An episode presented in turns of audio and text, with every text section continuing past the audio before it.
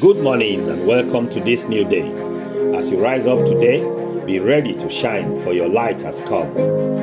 I'm Peter Osaho, pastor of Christ Manifestation Church in London, and I bring you good news a message of love, hope, and peace. Matthew chapter 18, verses 24 to 34 say, One was brought to him who owed him 10,000 talents.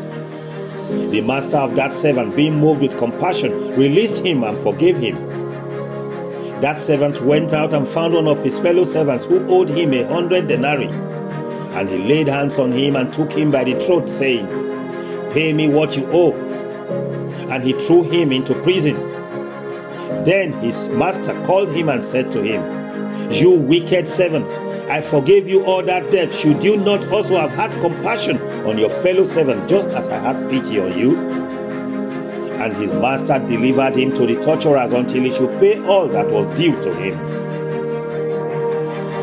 Because the servant whom his master forgave a very light debt refused to forgive his fellow servant who owed him only a little debt, the master called that servant wicked. He withdrew his forgiveness from him and handed him over to torturers to torture him until he pays back in full everything he owed. This parable shows that unforgiveness can make a person lose his salvation.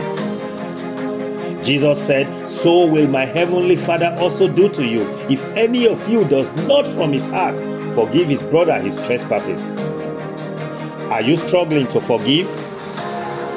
Whatever you have against anyone, today, for the sake of God's love and for the sake of your soul, forgive and show mercy. Remember God's mercy.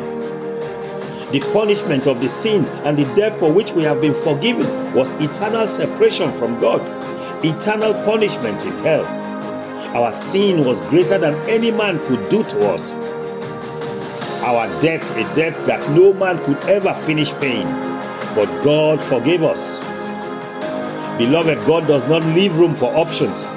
Whatever anyone has done to you, weigh it against the infinite debt from which God set you free and choose to appreciate God by forgiving others.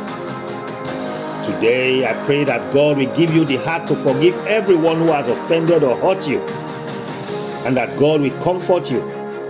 I pray that God will heal every pain in your heart and strengthen you to be an example of His unconditional love to a world full of people who do not know what they are doing.